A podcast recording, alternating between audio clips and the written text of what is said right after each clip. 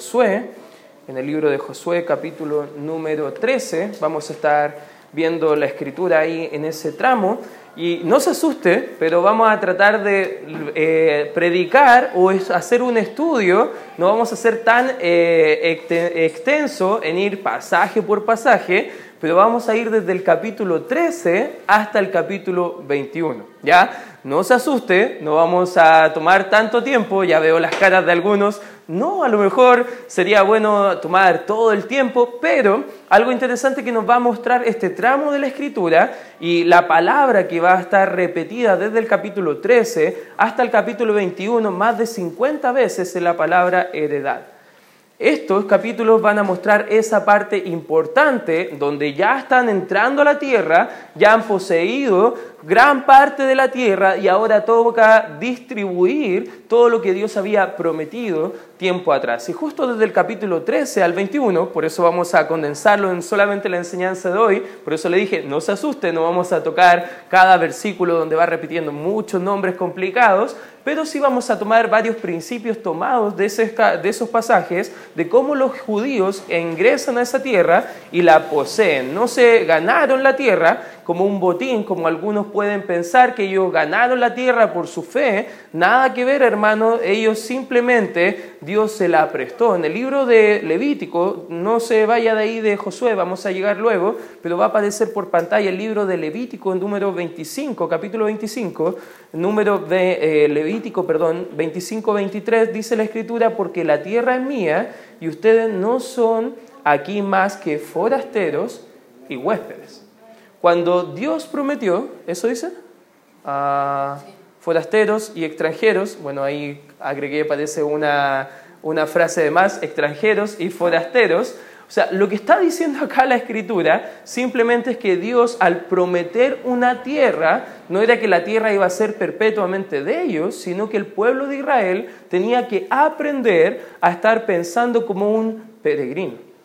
¿Quién es un peregrino? Es alguien que posee una tierra, no, es alguien que está dependiendo porque está de paso por ese tramo del lugar. Por ejemplo, los que no tienen una casa propia. No sé si te ha pasado que has estado luchando por tu casa propia, ya sea un departamento o una casa, y has estado ahorrando mucho tiempo, dinero para poder tener tu casa, pero te ha tocado lo mejor vivir con los padres o arrendar antes de tener tu propia casa y tú entiendes la idea de ser un peregrino, que a veces estás en una parte y luego por esos asuntos hasta tener tu propia casa tienes que ir a otro lugar y a otro lugar y sabes que nunca es algo cómodo, nunca terminas de asentarte bien porque no es tu propiedad. Y el pueblo de Israel, Dios ya había definido que la tierra prometida no iba a ser de ellos.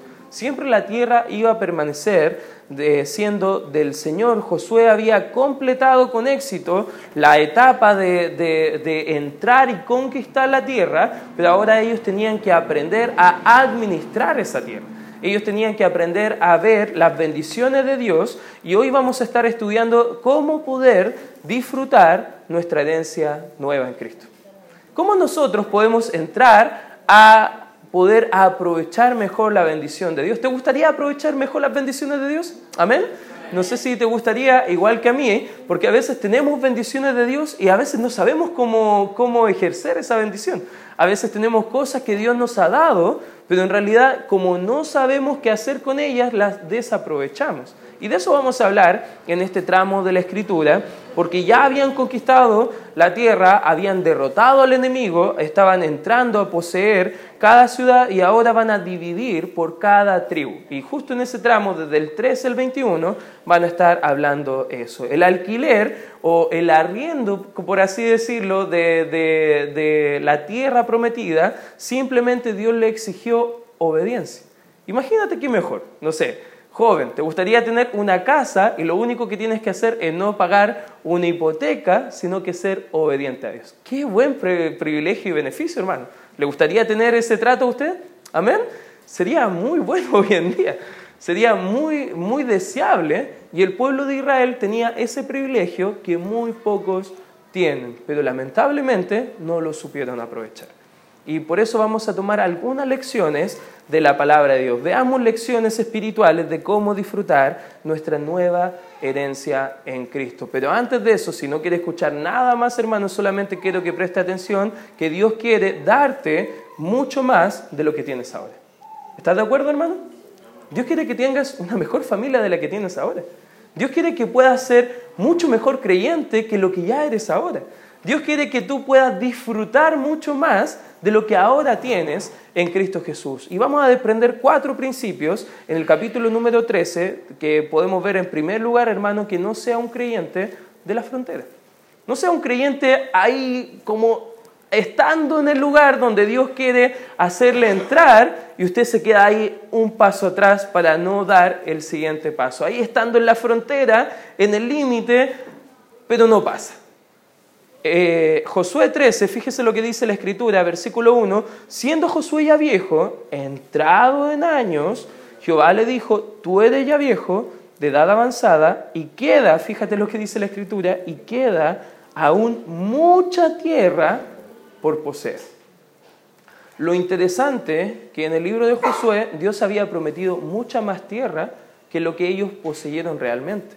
Entraron llegaron a la tierra prometida, conquistaron unas cuantas ciudades, comenzaron a distribuirse, pero no era el plan completo que Dios tenía para sus vidas.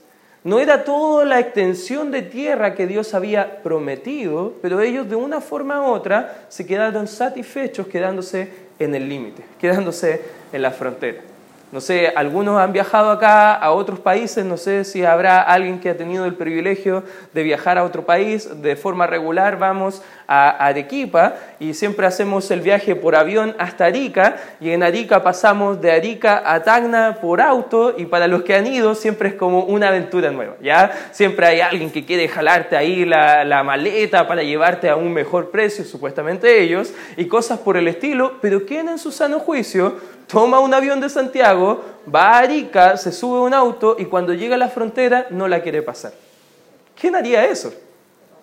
La verdad, ninguno de nosotros, porque es algo ilógico estar ahí mismo y no entrar a todo lo que Dios había prometido. Eso era lo que hizo el pueblo de Israel. Ellos se quedaron en la frontera y todavía quedaba mucho pueblo, mucha tierra por poseer. Lamentablemente, ellos permitieron que enemigos cohabitaran con ellos. Ellos permitieron que enemigos se quedaran ahí y no poseyeron toda la tierra que Dios le había dado. Entre la heredad que Dios le había señalado, ellos tenían que aprender a gozar lo que Dios iba a darles completamente. Ahora, ¿qué podemos aprovechar para nosotros, hermano? Tú puedes a lo mejor entender que eres un cristiano. ¿Cuántos de acá entendemos que somos hijos de Dios y tenemos muchas bendiciones? ¿Amén? Amén, sin duda. Pero ¿te has puesto a pensar cuántos beneficios te ha dado Dios en tu vida ahora que eres creyente? Fíjate, guarda tu espacio ahí, por favor, y acompáñame al libro de Efesios. El libro de Efesios, capítulo número 1. Efesios, capítulo 1 Dicho sea de paso, esta carta la estamos estudiando el día jueves, sería interesante que puedas considerar venir. Estamos aprendiendo principios del matrimonio y sé que hago un pequeño anuncio publicitario de forma gratuita para ustedes, ya porque están presentes acá y les puedo animar con eso. Efesios viene hablando de nuestra nueva relación con Dios y con la iglesia. Y el capítulo número 1, versículo número 3, fíjate lo que dice la escritura en este pasaje de la escritura. Bendito sea el Dios y Padre de nuestro Señor Jesucristo, que ¿qué dice? ¿Qué, ¿Qué hizo Dios? Nos bendijo con toda bendición espiritual. Hermano, no tenemos que venir a la iglesia para tener bendiciones espirituales, aunque es bueno hacerlo. Pero ya, según la Biblia, en Cristo Jesús somos completamente bendecidos en toda bendición espiritual. Ahora, esas bendiciones espirituales, ¿dónde podemos gozarlas? Según el mismo pasaje dice, en los lugares celestiales con Cristo. En el cielo podemos aprovechar todas las bendiciones que realmente tenemos. Esa es nuestra herencia, está en los cielos. Ahora, nuestra herencia en los cielos la podemos aprovechar acá en la tierra. Fíjate el versículo número 11, dice, en él asimismo tuvimos herencia habiendo sido predestinados conforme al propósito del que hace todas las cosas, según el designio de su voluntad, a fin de que seamos para la alabanza de su gloria. Nosotros, los que primeramente esperábamos en Cristo. Y ahí durante todo este pasaje, te animo a leerlo en casa, da tantas bendiciones, hermanos, que tenemos ahora en Cristo. Por ejemplo, tenemos una bendición que somos ahora aceptos en Dios. Antes no éramos aceptados por Dios. Antes no miraba a Dios y veía pecado, veía una persona que estaba contraria a su voluntad, pero en Cristo tenemos una herencia que ahora somos aceptados en el amado. Hermanos, ahora tenemos la herencia de un lugar en el cielo. Antes no teníamos esa herencia. ¿A dónde estábamos yendo sin Cristo? Al infierno. Completamente separados de, de la presencia de Dios por toda la eternidad. En la escritura dice que somos adoptados hijos suyos. Dice la escritura que además de ser adoptados somos escogidos por Él. Dice la Biblia que ahora Él nos ha hecho santos y sin mancha. Ahora, honestamente, ¿cuántos eh, creen que somos santos? Nos cuesta levantar la mano, ¿cierto? ¿Sabe por qué? Porque según la Biblia, posicionalmente ahora en Cristo, nuestra bendición es que somos santos delante de Dios. Ahora que nos comportemos como santos es otra cosa. Se da cuenta que estamos en la frontera, siendo ya en Cristo muchas cosas, pero nos falta dar el paso hacia el otro lado de la frontera para disfrutar la herencia completa, la bendición completa ahora en Cristo Jesús. Hermano, no sea un creyente de la frontera. No se conforme solamente con ser salvo y venir a la iglesia. No se conforme solamente con disfrutar la presencia del Espíritu Santo usted mismo. Hermano, hay muchas cosas que como creyentes podemos empezar a poseer más libertad ahora en Cristo. Si somos honestos, ¿cuántos de nosotros estamos luchando con algún tipo de pecado? ¿Te pasa? A ver, los que no están levantando la mano están luchando con la mentira, porque todos nosotros estamos en este cuerpo pecaminoso, carnal, estamos luchando con algunas cosas. Pablo decía en Romanos 7 que el bien que quiere hacer no lo hace y el mal que aborrece, eso hace. Y dice el apóstol Pablo, miserable de mí, ¿quién me podrá librar de tan grande muerte? Bueno, ¿sabe cuál es la respuesta? Cristo Jesús. ¿Sabes cuál es la respuesta de poder disfrutar en realidad, a pesar de todos nuestros intentos pecaminosos carnales, de poder disfrutar lo que Dios tiene para nosotros? Es solamente y únicamente Cristo Jesús. Y como cristianos, hermanos, tenemos tantos privilegios que la gente del Antiguo Testamento no tenía. Por ejemplo, ¿cuántos de nosotros tenemos Biblia? Y si no tienes Biblia, avísame, porque tenemos Biblias para poder darte. No queremos que tú no tengas el, privilegio de poder eh, obviar la relación con Cristo, queremos que tú la desarrolles de forma continua, porque la Biblia es un beneficio que gente del Antiguo Testamento no tenía. ¿Sabes qué? Otro beneficio que tenemos ahora que somos hijos de Dios, la permanencia del Espíritu Santo dentro de nosotros. ¿Cuántos estuvieron en la mañana en el mensaje del hermano Carlos en, en el tiempo de los jueces? ¿Sabe lo que hacía el Espíritu Santo? Venía por un momento, actuaba y luego se iba. Pero para nosotros los creyentes, ahora en la época de la iglesia, el Espíritu Santo permanece en nosotros. Andamos con Él todos los días. Tenemos la presencia de Dios.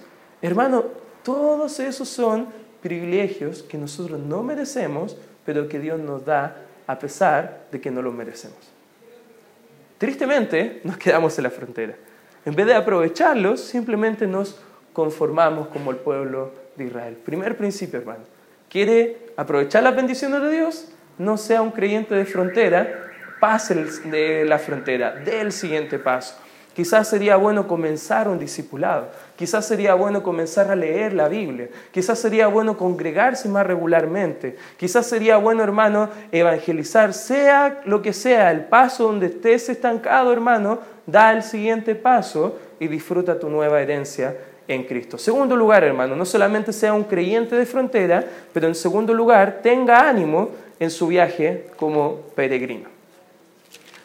Recuerden, todo lo que nosotros tenemos es prestadito de Dios. No es nada nuestro, es todo de Dios, nada de nosotros. Incluso los hijos, hermanos que tenemos hijos, nuestros hijos no son nuestros, son del Señor. El dinero no es nuestro, ¿De quién es? Del Señor. Nuestros trabajos, que podemos disfrutar de trabajo, ni siquiera es nuestro. Si a Dios decide quitarnos el trabajo, no tenemos más trabajo. ¿Sabes que todos nosotros vivimos por fe y debemos disfrutar las bendiciones de Dios por fe? Pero para eso debemos tener ánimo, hermano, gozarnos en la presencia y en la, en la voluntad del Señor. Ya tenemos nuestra herencia en Cristo, tenemos toda bendición espiritual, ahora ¿qué podemos aprovechar? Eh, eh, Josué 14, fíjese lo que dice la Escritura, para entrar al libro de Josué nuevamente, versículo número 6, dice la Escritura, y los hijos de Judá vinieron a Josué en Gilgal, y Caleb, hijo de Jefone, Ceneseo, le dijo, tú sabes lo que Jehová dijo a Moisés, varón de Dios en Cades Barnea, tocante a mí y a ti. Y aquí hay una referencia, si tú tienes Biblias con, con referencias abajo, que te lleva a números 14. No sé si te acuerdas qué estaba pasando en números 14, pero si no te acuerdas, te hago un recordatorio. Lo que pasa en números 13, Moisés manda a dos espías a inspeccionar la, la tierra prometida. ¿Y qué pasa? Entran, ven hombres fuertes, ven gente a caballo, ven hartas armas, gente de guerra, y miran atrás y dicen, oh, parece que nosotros no somos tan así. Parece que nosotros no, no tenemos la misma fuerza. Y llegan diez de esos dos espías y empiezan a decir al pueblo, ¿sabes qué? No podemos. En realidad no, no, no podemos entrar a esa tierra porque nos van a matar a todos. Y ahí estaba Moisés llorando, todo el pueblo llorando, criticando y diciendo, Dios, ¿por qué? ¿Por qué nos sacaste de Egipto para traernos acá al desierto y morir en el desierto? Y por eso Dios se enoja y les hace vagar por 40 años. Pero habían dos personas, el escritor de este libro, Josué, y Caleb, de la persona que estábamos leyendo acá, que ellos dijeron, Señor, sabemos quién eres. Sabemos que si tú nos trajiste acá es por algo. Sabemos y tenemos fe que tú vas a dar la victoria, no es nuestra victoria. Y si me das a esas personas, decía Caleb, como un buen macho que le gusta la comida, dice, los comeremos como a pan y los destrozaremos porque más somos contigo, Dios, que ellos sin ti. Y él tenía ánimo y quería contagiar el ánimo. Pero tristemente, como algunos jóvenes ya hemos conversado en varias ocasiones, las actitudes se contagian. Y las malas actitudes tristemente se contagian más que las buenas actitudes. Y más pudo la actitud pesimista de unos contagiar a todo un pueblo, a toda una nación, que la actitud de fe que tenían estos dos hombres. Hermano, tenga ánimo. No piense que es imposible vivir la vida espiritual. No piense que es imposible simplemente vivir para el Señor. Más adelante dice que el versículo 7, yo era de edad de 40 años, dice Caleb, cuando Moisés, siervo de Jehová, me envió acá de Barnea a reconocer la tierra y yo le traje noticias como lo sentía en mi corazón. Fíjate, ahí había una convicción de Caleb. Él estaba seguro que lo que Dios le había dado era realmente lo que iba a cumplir Dios. Él estaba convencido en su corazón, sus emociones estaban bajo control. Versículo 8 dice, y mis hermanos que, los, ah, que habían subido conmigo hicieron de fallecer el corazón del pueblo, pero yo cumplí siguiendo a Jehová mi Dios. Subraya esa frase, por favor, hermano. Pero yo cumplí siguiendo a Jehová mi Dios. Ahora bien, Jehová me ha hecho vivir como Él dijo. Estos 45 años, desde el tiempo que Jehová habló estas palabras a Moisés, a cuando Israel andaba por el desierto, y ahora, he aquí yo soy de edad de cuánto? a ver, ayúdeme, de 85 años. Caleb, ¿cuántos de acá tienen menos que 85 años?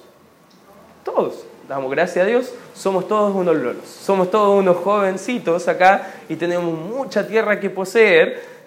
Pero imagínate, habían pasado 45 años. 45 años. Y Caleb todavía recordaba que por el ánimo de algunos pocos habían errado muchos de dar al blanco de la voluntad de Dios. Hermano, la herencia gloriosa e incorruptible según 1 de Pedro 1 que tenemos ahora en Cristo. Dios quiere que vivamos en el centro de su voluntad, no en un costadito, no hay como jugando en el límite, en la frontera. No, Dios quiere que estemos en el centro de su voluntad. Hermano, no hay lugar más seguro, no hay lugar más glorioso que estar precisamente en el centro de la voluntad del Señor. Pero algo imposible que podemos disfrutar de la voluntad del Señor si no tenemos el corazón, no tenemos el ánimo correcto para servir al Señor. Si estamos de ese ánimo, solamente contagiaremos incredulidad y no fe en el Señor. Hagamos un pequeño análisis de cómo está nuestro corazón. ¿Cuántos creen que es posible alcanzar el mundo entero con nuestra, en nuestra generación con el Evangelio? ¿Amén? ¿Se, ¿Se escucharon un poco? Amén. ¿Sabe por qué no decimos, amén, pastor, vamos, deme folleto, voy a ir a alcanzar gente? Porque no lo creemos. Si lo creyéramos y tuviéramos fe en ello, estuviéramos viviendo como si eso fuera una realidad. Hermanos, si Dios ha prometido, podemos cumplirlo. ¿Amén? Y Él dio esa tarea a su iglesia. Dio la tarea a nosotros, hermanos. Dios trastornó un mundo entero con 12 personas. ¿Cuánto más puede hacer con una iglesia totalmente comprometida a la voluntad de Dios? Hermano, podemos hacer mucho en Dios. Podemos decir como el salmista, en Dios haremos proeza. Pero no pierda su ánimo, tenga ánimo, porque durante 45 años Josué fue peregrino por aquí y por allá, pero no perdió su ánimo. Él siguió confiando en el Señor. Él siguió creyendo, como en ese día que dijo, los comeremos como a pan, ahora está diciendo precisamente lo mismo. Y dice acá más adelante, da, en el 12, dame pues ahora este monte del cual habló Jehová aquel día, recordando 45 años atrás, porque tú oíste en aquel día eh, que los anaseos están allí y que hay ciudades grandes y fortificadas, quizá Jehová estará conmigo y los echaré como Jehová ha dicho. ¿Te das cuenta el ánimo que tenía este hombre? ¿Te das cuenta la confianza que tenía este hombre después de 45 años estando peregrinando, quizás pasando eh, y pagando platos rotos que no le correspondían por la incredulidad de otros, pero aún así confiando en el Señor que iba a cumplir siempre Dios su plan? Hermano, su ánimo puede contagiar fe o puede contagiar incredulidad. Aproveche la oportunidad. Dios tiene grandes cosas preparadas para usted. ¿Está de acuerdo? No pongamos límites de lo que Dios puede hacer con nosotros. Nuestras vidas deben ser cheques en blanco a Dios diciendo, toma, te lo doy, tú paga todo. Tú paga. Porque sabes qué? Yo estoy dispuesto a pagarlo, pero sé que al final todo lo que pueda pagar yo proviene de ti. Yo solamente estaré dispuesto a hacer lo que tú me pides. Si Dios le dijera a usted, algo específico que hacer. ¿Estaría dispuesto a hacerlo? Y eso es donde nosotros debemos estar. Amén. Amén, pastor. No porque lo dice el pastor, es porque lo dice Dios a través de su palabra. Pero debemos tener ánimo, hermanos. Las actitudes se contagian. Me encanta venir a las reuniones de jóvenes, no porque me crea Lolo, aunque sí soy un poco joven, no sé si se han dado cuenta por acá, pero sí soy un poquito joven. Pero me gusta venir a las reuniones de jóvenes porque el ánimo que hay en las reuniones de jóvenes, me quedo como si me hubiese tomado dos eh, Red Bull ahí bien listos para poder hacer la obra del Señor. Porque los, los jóvenes tienen ánimo. Y a veces eso es lo que nos falta a la iglesia en sí. Cobrar ánimo para poder hacer las grandes cosas para el Señor. El Señor da la fortaleza. ¿Está de acuerdo conmigo, hermano? Él va a dar las fuerzas. Nosotros solamente tenemos que estar dispuestos a hacer la obra que Él, nos ha dado. En tercer lugar, hermano, nunca somos, escuche bien, nunca somos demasiado viejos o jóvenes para lograr nuevas conquistas para el Señor. ¿Cuántos creen que son demasiado viejos para vivir para el Señor? Si lo ha pensado, hoy quiero decirle, está equivocado. Josué, ¿cuántos años tenía? Perdón, Caleb, ¿cuántos años tenía? 85. Somos unos jóvenes. Estamos en el cenit recién de nuestra, de nuestra edad. Podemos hacer muchas cosas. A veces gente me dice, pastor, la verdad no puedo hacer la voluntad de Dios porque soy demasiado joven. Y a lo mejor jóvenes de 12, 13 años dicen, no, yo no puedo vivir para el Señor. Porque, y ponemos excusa. Dicen, cuando salga del colegio ahí recién. Y después que salen del colegio, dicen, no, cuando salga de la universidad, de los estudios. Después dicen, no, cuando tenga mi familia, cuando tenga mis hijos, cuando tenga mi casa. ¿Y sabe qué? Postergamos tanto poder vivir para el Señor y servir al Señor que al final nos pasamos una vida entera afanados sin nunca servir realmente al Señor. Josué nos enseña una valiosa lección acá, que nunca somos demasiado viejos o jóvenes para lograr conquista. Del versículo número 10 es bien interesante. Ahora bien, Jehová me ha hecho vivir como Él dijo estos 45 años, desde el tiempo que Jehová habló estas palabras a Moisés cuando Israel andaba por el desierto, y ahora, he aquí, soy de edad de 85 años. Hermanos, no somos ni muy jóvenes ni muy viejos. Solamente debemos estar dispuestos a vivir la vida para el Señor. Amén. Donde estás ahí es el tiempo perfecto que Dios te quiere. Si tienes menos que 18, alégrate joven, dice Eclesiastes. Gózate, sirve al Señor, porque vendrán días donde no vas a encontrar tanta complacencia como ahora. Pero acuérdate que de todos tendremos que rendir cuentas al Señor. Los demás de 18 también tenemos que vivir de esa forma. Martín Lutero dijo algo muy interesante y me quedó muy grabado en la mente y dijo que nosotros tenemos que vivir con tal urgencia como si Cristo hubiese muerto ayer, como si Él hubiese resucitado hoy y como si Él viniese mañana. Porque si vivimos de esa forma, toda nuestra vida va a ir girando en cuanto a la persona y la obra del Señor. Hermano, Dios te ha dicho que, haya, hagas grandes cosas. Dios nos muestra en la Biblia que debemos hacer grandes cosas para Él. No te quedes en la frontera. Ten ánimo. Y en realidad ni importa tu edad, hermano, si tienes el corazón dispuesto a ser obediente al Señor. ¿Estás de acuerdo conmigo, hermano? Eso es una verdad. En cuarto y último lugar, hermano, Dios quiere darle herencia a todo el pueblo. Fíjate en el capítulo número 19 de Josué, Josué 19, versículo 49 dice, y después que acabaron de repartir la tierra en heredad por los territorios, dieron los hijos de Israel heredad a Josué, hijo de Nun, en medio de ellos, según la palabra de Jehová, le dieron la ciudad que él pidió, y ahí sigue hablando de cómo Dios dio a todas partes, salvo una tribu solamente, los levitas. Porque los levitas tenían que dedicarse totalmente al servicio de Dios y las otras, las otras tribus iban a cuidar de los siervos del Señor. Pero sabes qué, incluso los levitas que no tenían tierra física, Dios le estaba cuidando a través de los otros pueblos. Dios dio a todos, repartió a todos bendiciones. Y te digo algo nuevo, hermano, o quizás no tan nuevo, todos tenemos dones espirituales. Amén. Todos tenemos talentos. Todos somos diferentes y eso es lo lindo de la iglesia, hermano. Que tú no tienes que ser igual a otro, Dios te va a usar con tus dones, tus talentos, donde ahora estás, para alcanzar más gente para Cristo y para que tú des gloria a Cristo en donde tú estás. ¿Sabes qué, hermano? Nunca somos demasiado jóvenes, nunca somos demasiado viejos. Estamos en el tiempo correcto si queremos servir al Señor. Dios quiere dar la herencia a todo el pueblo. En Jesucristo todos los creyentes somos uno y heredamos las promesas por fe a través de la obediencia. Hermano, ¿estás de acuerdo que Dios quiere darte mucho más de lo que tienes? Debemos aprovechar esas oportunidades.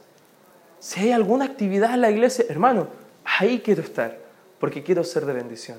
Llega alguien nuevo a la iglesia, hermano, yo quiero compartir con esa persona, quiero conocerle, quiero poder eh, ver cómo poder servir a esa persona. Quizás vemos algo en nuestras vidas que no anda muy bien, pedimos consejo porque queremos vivir ahora mismo dentro de la voluntad del Señor.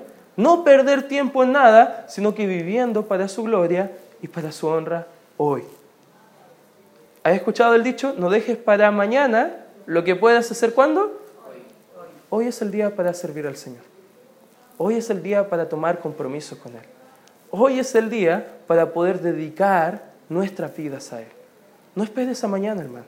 El mañana al final nunca llega. Porque mañana va a ser hoy.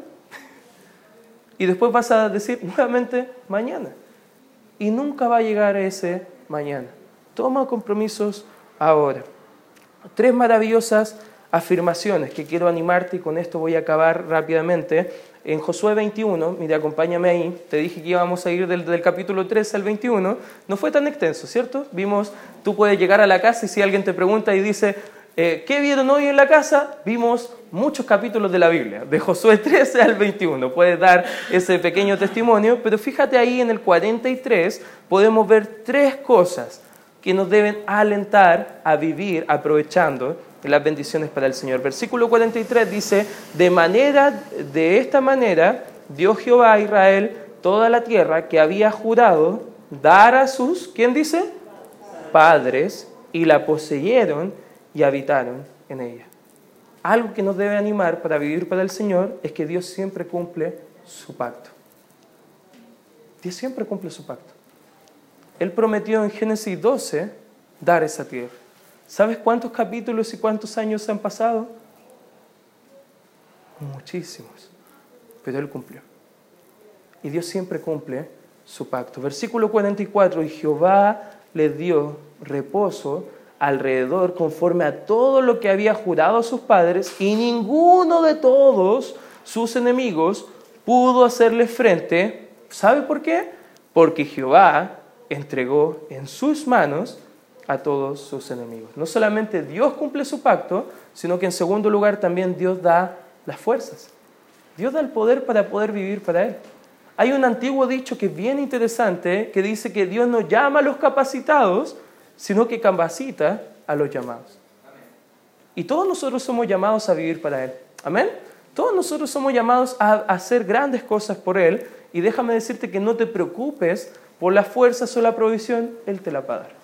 Él va a hacer todo, va a mover cielo, mar y tierra para que tú tengas lo necesario para poder servir y poder vivir para Él. Versículo 45 dice, no faltó palabra de todas las buenas promesas que Jehová había hecho a la casa de Israel, todo se cumplió. En tercer lugar, hermano, quiero animarte que Dios cumple sus promesas. Y una promesa es que los que quieren vivir para Él, Dios les va a honrar. Dios va a glorificar. Dios va a darte todo para que tú puedas vivir para Él, hermano. No sé si tú ya te sientes como animado en querer ir a tu casa, ver tu celular y ver quizás cómo poder eh, contactarte con personas y compartir el Evangelio, cómo a lo mejor tú puedes estar pensando en planes locos de poder alcanzar más gente para Cristo, o a lo mejor tú mismo pensando ahí donde estás, y ahora, ¿qué siguiente paso dar? ¿Sabes qué? Así debemos estar ahora entendiendo que Dios cumple su pacto. Y su pacto con su iglesia es que Él va a estar con Él todos los días hasta que Él vuelva. Él nos ha capacitado con su Espíritu Santo para poder llevar a cabo el evangelismo mundial. Él cumple lo que prometió, hermanos. Él siempre es fiel a sus promesas y Él nos da las fuerzas para poder vivir para Él. Te hago una pregunta, hermano. ¿Cuál es tu excusa para no vivir para el Señor? ¿Cuál es tu excusa para decirle, ¿sabes qué Dios? Mañana, no hoy. Hermano, hoy te quiero animar. Simplemente deja la excusa. Tenemos grandiosas y maravillosas promesas para poder vivir aprovechando las bendiciones del Señor. Tenemos una herencia. No, no nos quedemos en la frontera. Traspasemos esa frontera y poseamos toda la tierra que ha prometido el Señor. Vamos a orar. Gracias Padre por este tiempo estudiando tu palabra. Gracias Señor por este ejemplo de estos hermanos que te creyeron a ti, Señor, y sin duda tú les recompensaste en todas las cosas. Gracias, Padre amado, por todo lo bueno que haces en nuestras vidas y te rogamos y pedimos tu bendición, Señor, para que podamos darte toda la gloria y toda la honra de vida a tu nombre. Con cabeza inclinada, ojos cerrados, continuemos orando.